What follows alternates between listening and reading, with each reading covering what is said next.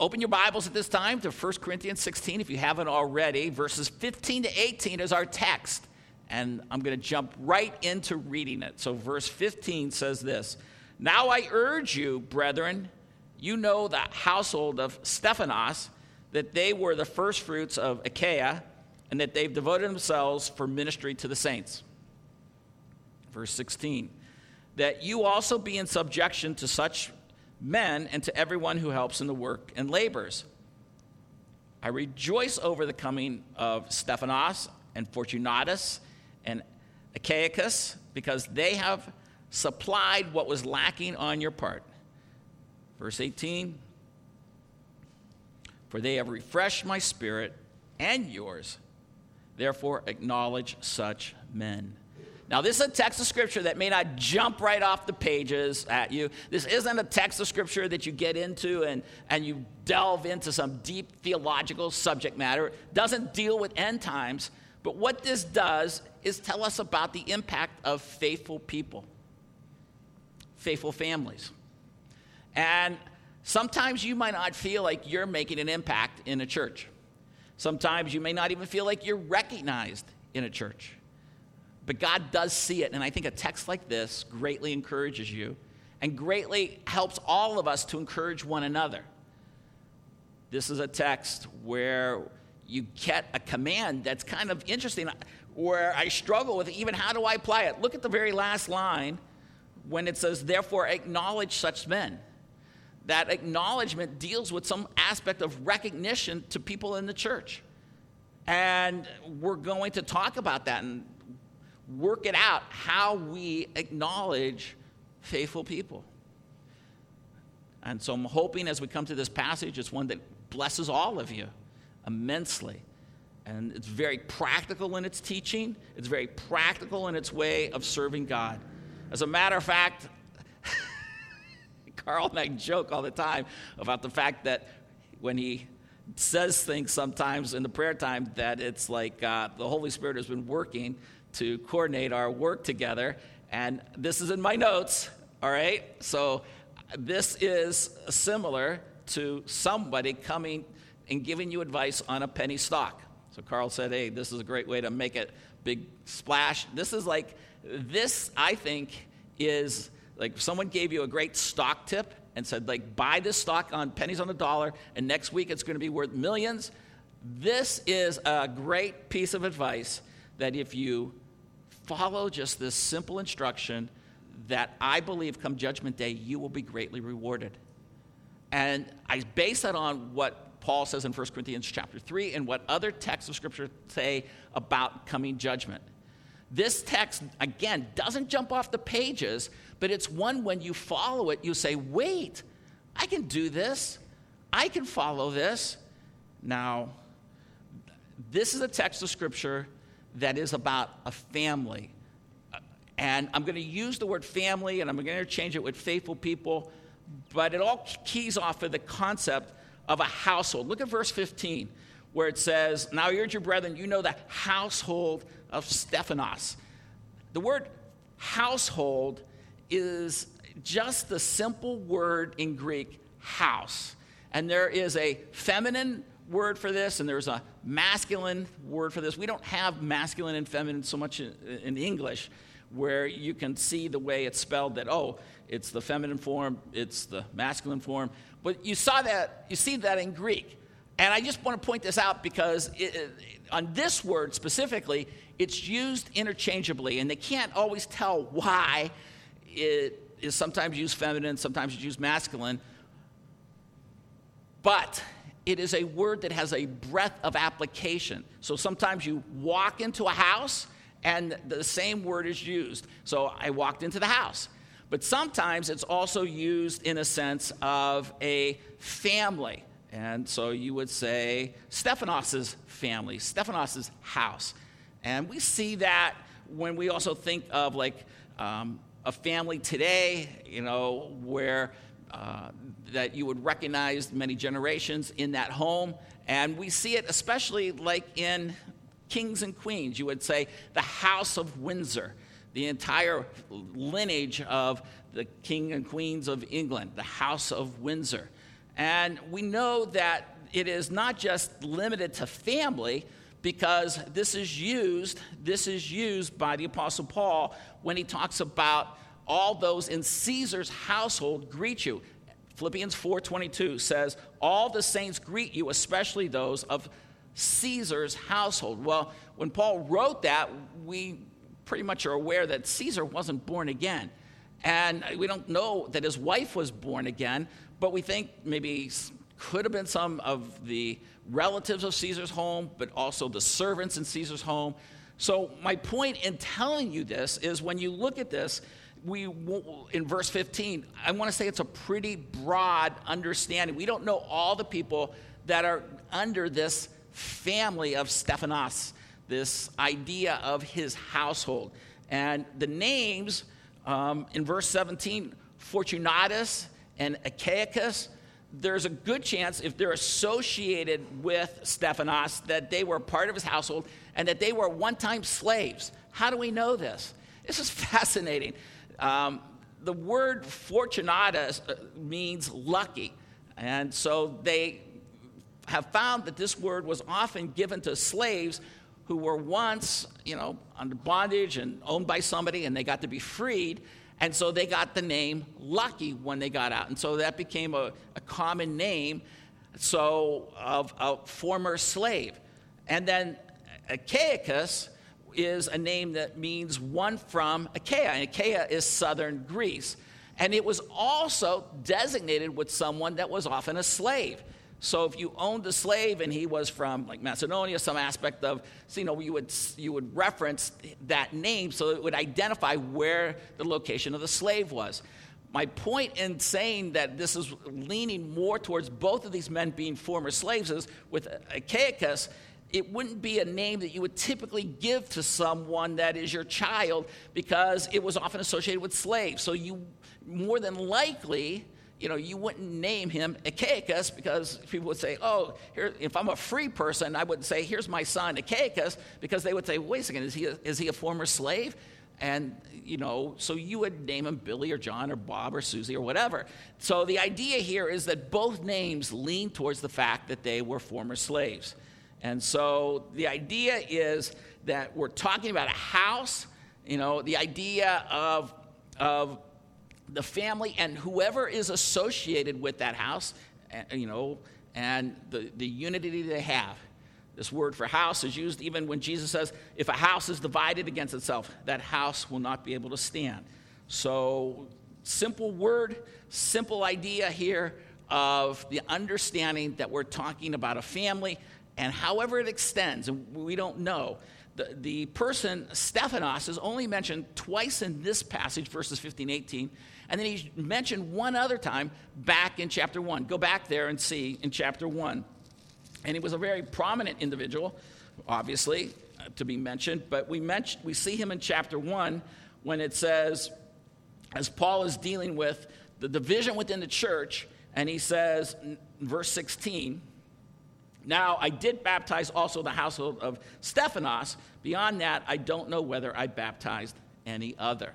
So that's it. That's the only three times that he's mentioned once there in chapter 1, two times in chapter 16. So if you go back there and go back to 1 Corinthians 16, I think as we come to this text of Scripture, we come to one of the best passages in the Bible that helps all of you who come to a church to recognize how to fit in. We see as we look at this text, I think a great benefit and blessing of going verse by verse, word by word. When we come to this text, this is a text of scripture that can be easily missed. As I stated last week, 1 Corinthians is a long book. You read the first 15 chapters, you got some great theological studies, and then you come to this last chapter and you see what many people could just easily rush through. And I have challenged you because you come to the end of the book, you've read it, not one chapter, not four chapters, not six chapters, but you've got 16 chapters, and you get tired by the time you come to the 16th chapter. He's talking about collection, he's talking about travel plans. And then last week, if you were here, we, we looked at verses 13 to 14. And if you weren't here, you should realize that it's a podcast that I greatly encourage you to go back to because it has five strong commands be on the alert, stand firm in the faith, act like men, be strong, and let all that you be done, done in love. Incredible spiritual, practical advice. If you want to be strong spiritually, you want to follow those five commands. I hope some of you did it this week.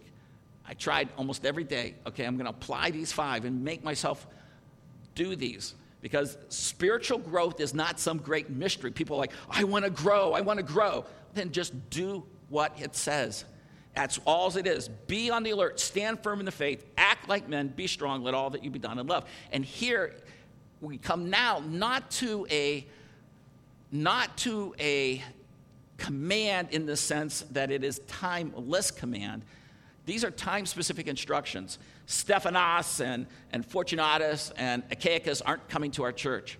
But what we're going to see here as we come to this text is a passage not about the greatest Bible teachers in the world, not about the greatest missionaries or evangelists, but we're going to see people that just show up, people that are just faithful, people that just do what they're supposed to do and take the own, their own initiative to do it.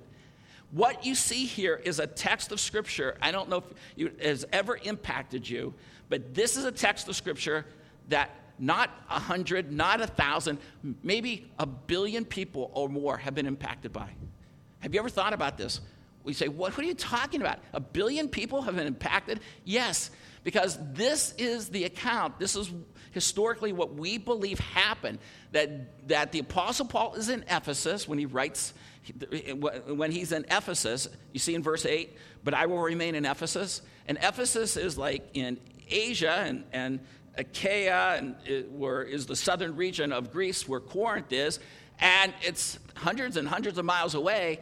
And these three men took a letter from the church at Corinth to ask Paul some questions in a day and age when they didn't have easy boat rides or easy train rides, safe roads, McDonald's, nice hotels, whatever. And they went through all of that to take Paul a letter, and Paul gives them back answers. And those answers are the book of First Corinthians. And you think of all the people that have read this book, all because three men were simply faithful. Think about that. And so that's all part of what Paul has given us this. Let me read verses 15 to 18 again. He says, Now I urge you, brethren, you know the household of Stephanas, that they were the first fruits of Achaia, and they have devoted themselves for ministry to the saints. Verse 16, that you also be in subjection to such men, to everyone who helps in the work and their work and labors. I rejoice over the coming of Stephanas and Fortunatus and Achaicus, because they have supplied what was lacking on your part. For they have refreshed my spirit and yours. Therefore, acknowledge such men. Now, again, none of these people are pastors or elders in here. Interestingly, we know when the Apostle Paul plants a church, according to the book of Acts, he would appoint elders. And we would think that the church at Corinth has elders. We would think they have deacons. And maybe because of some of the division where Paul is recognizing there's problems at Corinth, he wants to just focus on these are people that are taking the lead. He's not necessarily even saying anything assuming negative that the pastor or the elders or the deacons or there's anything wrong. I'm just saying we do see what we do know is that here is a group of people that are exemplary and are put forth as models and Paul says, look at them and recognize them. So, Corinth, we recognize, is a church that has problems. All churches have problems um, personal problems, moral problems, and this is the real world. And Paul is trying to strengthen this church. And by putting these people before them, hopefully they will, they will be, they will be a stronger church.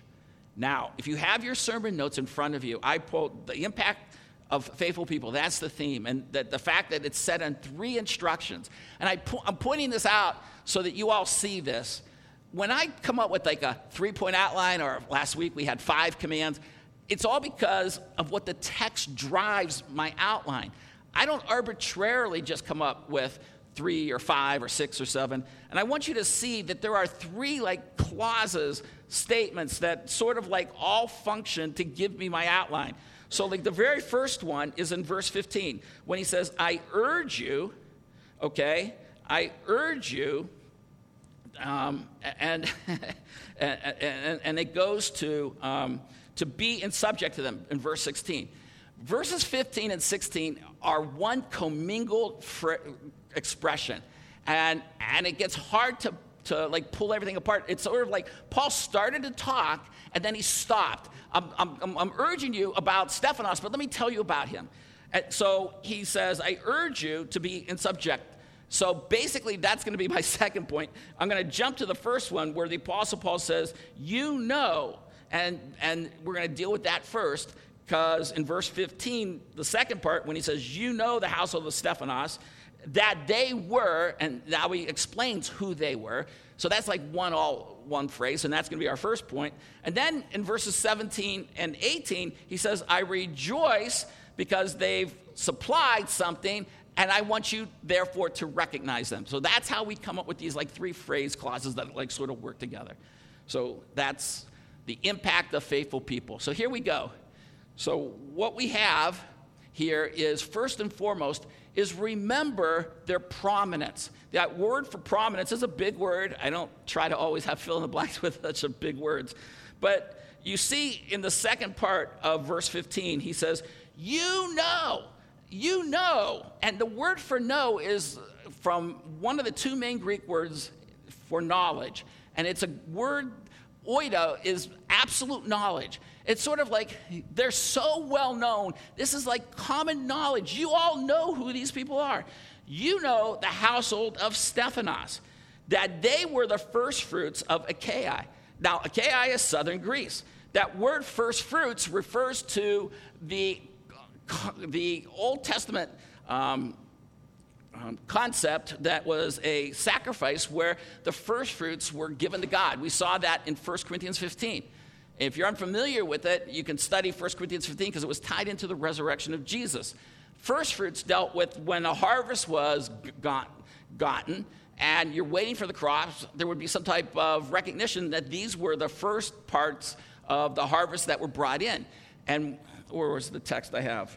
In um, the Old Testament, Leviticus 23 and Deuteronomy 26, God wanted Israel to have a first fruit sacrifice. Why would he want that? Well, because it would show the people that of Israel that they, well, it would show from Israel's side that they were trusting God. I mean, think about it. You're waiting for the crops, you're waiting for the crops, you get this food, and then you take part of it and you offer it up to God and say, Well, that's crazy. We've been waiting for this food and we've been waiting for this food, and now we finally get some of it, and now we're sacrificing it to God. Why would we, God want that? Well, it's because He wanted them to show their trust that He would come through with the rest of the harvest. And it's used in that expression, first fruits, is used in 1 Corinthians 15. With Jesus, he's the first fruits of the resurrection. The idea is, is that if he was the first, we're to follow. And we're supposed to trust in that succession that we're going to follow. Well, here it's used in the sense where this was the very first family that was saved. And when Paul went into Achaia, first family saved when he went into southern Greece. Now, you study the book of Acts, chapter 17 and 18, when Paul goes into Achaia, which would be Athens, and then Corinth, chapter 18. There's no mention of these of this family getting saved. But what we have to do is trust that this was first, and so they were the very first ones. And so they were people that devoted themselves to the ministry of the saints. So, what do we have here? Well, first and foremost, if I'm looking at this, this is a foundational group for their longevity. And the Apostle Paul has founded the church in about 48, 49 AD. He's writing about seven years later. And what we have here is the idea of somebody that's stuck around.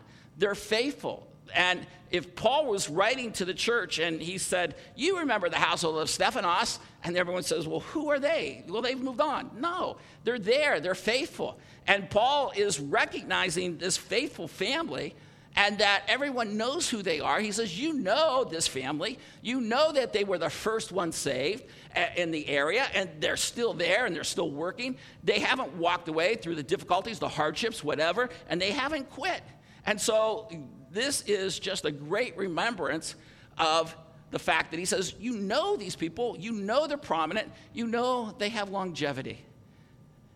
And I'm looking at this and I'm saying, You know, is this a big deal? I say, Yeah, it is how we just so, are so thankful at our church for longevity. I'm going to write, uh, well, I have written for my pastor's report when we have our congregational meeting on September 12th, and which I hope you all read. And um, I wrote in my report that Christian Fellowship Church is celebrating its 90th year of existence. 90th year. We were started in 1931, and so 2021 is 90 years. And I wrote this. I would hope that um, you'd all read my report. And I said, But Christian Fellowship Church is celebrating its 90th year of existence this year. This is no small blessing. I am giving no credit to our human accomplishment. I recognize God's work in and through us to keep our church going. But I add, God has used so many faithful people to make this happen. And we're thankful.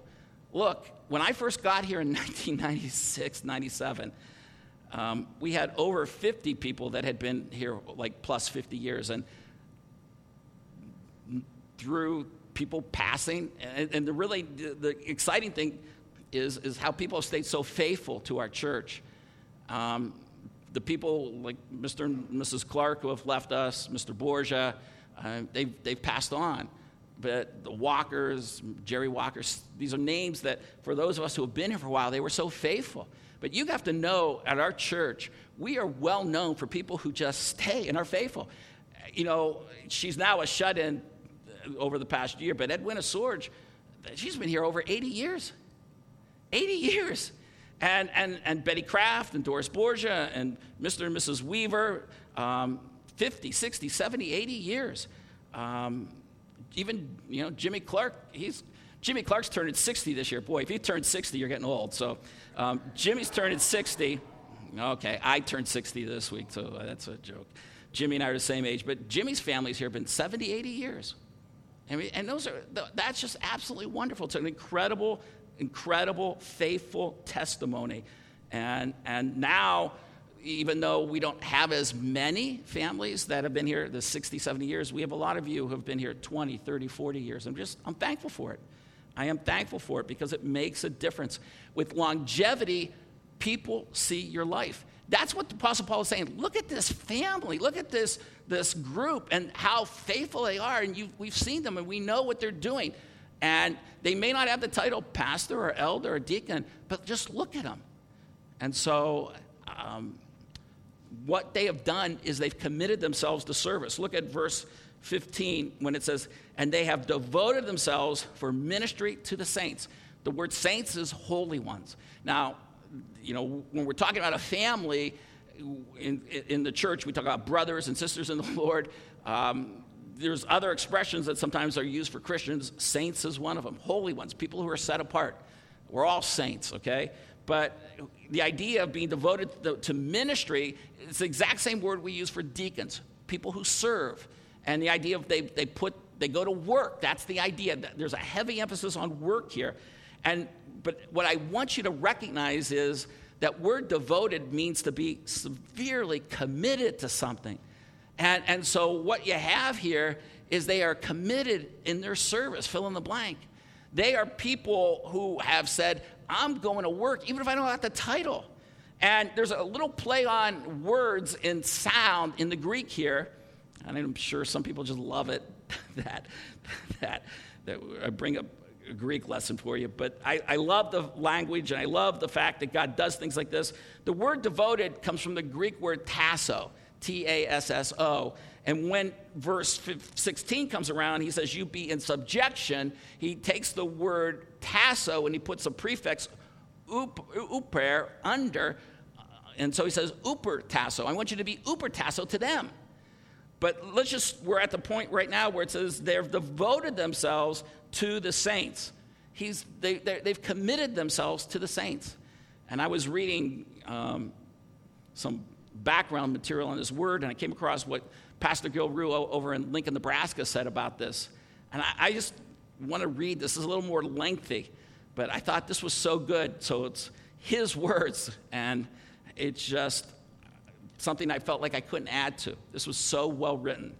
He goes, speaking of Stephanos's, the Stephanos family, he says, they've devoted themselves for service to the saints. And it's interesting, the expression.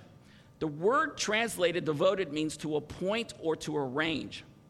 And really, to translate this literally, they've appointed themselves for service to the saints. This is not saying they were proud or arrogant, it's a word of commendation. What he is saying is that they've taken upon themselves the task of serving other believers. Paul wants to hold up this family up, this household up as an example. They were the first fruits in my, Paul's ministry at Corinth. Now you know what they have done. They have taken upon themselves to do whatever is necessary to serve other believers. They appointed themselves. Paul didn't appoint them. The church at Corinth didn't appoint them to the task. They didn't sit around saying, if I do it, I'll do it if somebody tells me to do it. They devoted themselves to it, they appointed themselves. Whenever they saw an area or opportunity of service and serving other believers, they took it on. They did it. Paul said, Here's a household, a family to be emulated. Sometimes we're all just sitting around waiting to be discovered. If someone would give me a job to do it, I'll do it. But not the family and household of Stephanos. They looked around and saw a need and saw an opportunity to serve, do things that would benefit the body at Corinth and the believers there, and they took it upon themselves. They didn't wait for somebody else, they didn't sit around and criticize, they just did it. And Paul holds them up here as a family and a household to be a model for others. End quote. And so I say, stick around, show up, do it. You see something? Do it. It's such a great model. And I think, again, I don't want to embarrass people. We have so many people in our church that do this. And it makes you prominent. Remember their prominence the idea of you know is there that keep this before you because this is an example for you to follow. And so stick around and work, and it makes you prominent. But it doesn't end there. And like I said, this isn't some great mystery on how to grow. So now we go to the next phrase, and it's basically fill in the blank, follow them. You see in verse 15 where he starts before he, he, he diverts into the background. He says, Now I urge you. So this is like now it's a transitional statement. I urge you is a command. This not a command. It's a it's a it's well. it, it is just a direct statement. This is something I encourage you to do.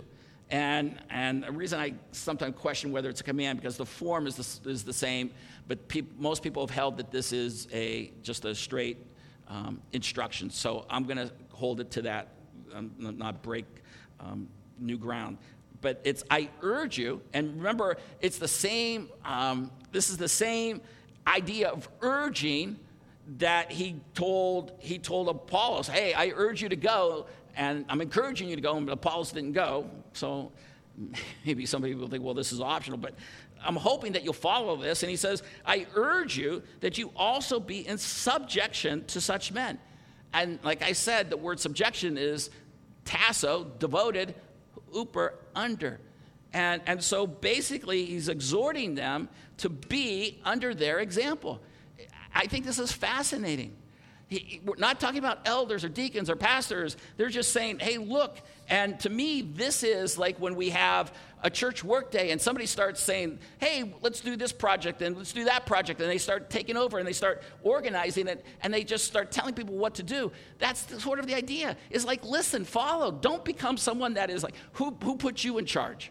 And the idea of when we have like some dinners or some activities, or you know, somebody just says, "Hey, I'm going to start a ministry," and they start doing it, and nobody is, um, and the people come alongside and encourage them. And we've got that. And so he's just saying, look around, see people that are doing things, and if they're asking for help, follow them. And I like the very fact that he adds, be under anyone who follows their example. Look at that. And it's so easy to be missed because in verse 16 he says, that you also be in subjection to such men. And then he puts in there that all encompassing to everyone, everyone who helps in the work and labors. Everybody. So if you see man, woman, you know, teenager, I guess, running a project, that you would say, Look, I'll come alongside, I help. And I love the expression of the, the words for work. The word for work is uh, got a, a prefix work with, and it's a, these are both verbs, um, participle verbs, that you are putting forth effort and then putting forth effort to toil. And that's where you don't want to miss. The word for labors there is toils. And let me tell you, you know, you take on a project and you start working in the church, and it's hard and it's difficult. And you look around and you say, Well, I'm the only one. And so many times I've had this where I, I agree, you are the only one. You are the only one that's done this project. You are the only one that's come there. But God knows that. And, and, and yet, I want to also encourage all of you when you start working and it's hard and it's difficult, remember this word that's used often in the New Testament for people who work in the church is that you come to a point of exhaustion and it's not going to be easy. Whatever project, whatever difficulty is out there, it's going to be hard. But God says, follow them. And, and I'm just saying, here's this family. And like I said, we've got many families that work so hard in our church. Follow them. And it's not just faithful families, it's faithful people. Because sometimes there's only one of you that comes from a family, right? That comes to our church. And if you're leading, we should follow you. That's what he's trying to say. What a great example. And then you come to the end, and he says, recognize the impact they make. And so you come to verse 17, and I'm just going to explain it, and then I'm going to break this down. He says, I rejoice. I rejoice over the coming of Stephanas and Fortunatus and Achaicus. Now, that meant he was excited. The idea of rejoice. Rejoice in the Lord. Again, I say rejoice, all right? And, and the impact is that these people have come, they visited him. I've told you, we think that they have brought the letter that is asking questions. And you, someone might say, well, how do we know it's a letter that's with questions? Remember, when we studied 1 Corinthians, like starting in chapter 7, the Apostle Paul uses that Greek expression, peri de, now concerning, now concerning, now concerning. I think it's used five times where the Apostle Paul, like now concerning spiritual gifts, now concerning, collect you know, he, he is just, um, yeah, it's in chapter 16, verse 1, now concerning. It, that we think Paul was answering their questions. And so these people have come, Stephanas, Fortunatus, and Achaicus, and he says they have supplied what was lacking on your part. I always thought that was like, hey, he was being negative you guys weren't there for me. And, and, and th- that isn't the idea. When I looked into this verb this week, it, this is more this kind of idea. This is more like, let's say um, Becky would go home often when her parents were alive to go to Ohio, and I would be left alone. And how was I going to eat? And somebody would have to come and like bring me food or take me out over their house and, ha- and, and feed me, all right?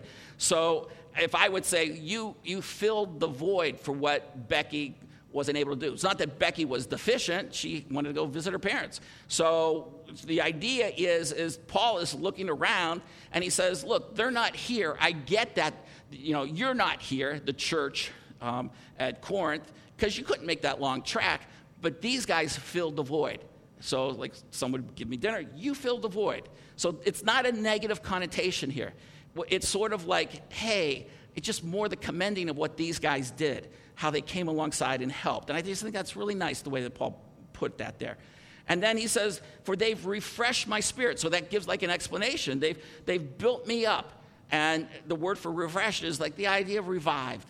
And you know, sometimes you know, you maybe like you're working out and you're really exhausted, and you take a drink of water and it revives you. That's the concept here. They've lifted my spirit. But when look at he says, they've revived my spirit in yours. Why? Because we know that they are going to take the message back, and he's anticipating that it's going to make an impact for them, that this letter was going to help them as well. But then he says, acknowledge such men. And the word there is epiginosko, which is to be totally aware of them. It's sort of like when Jesus would come across into a new area and people would say they would recognize Jesus. And that, so he's saying, recognize them. And there's the, like the idea, challenge, like how do we recognize them? Do we give them a reward? Do we, do we, does it by implication mean, hey, you see them, follow them? So this is what I just basically put here is I think we recognize the impact they make. just showing up, they fill the void. And this is what I want to let all of you guys know. I want everyone here to know if you're a regular faithful attender here at CFC, we're a small church. When you show up, whether it's to Sunday morning, whether it's a Sunday school, we recognize it. And it means so much. You come to a Bible study on Tuesday or Wednesday, you come to a, a situation where we're doing the prayer station, and you show up. It means so much.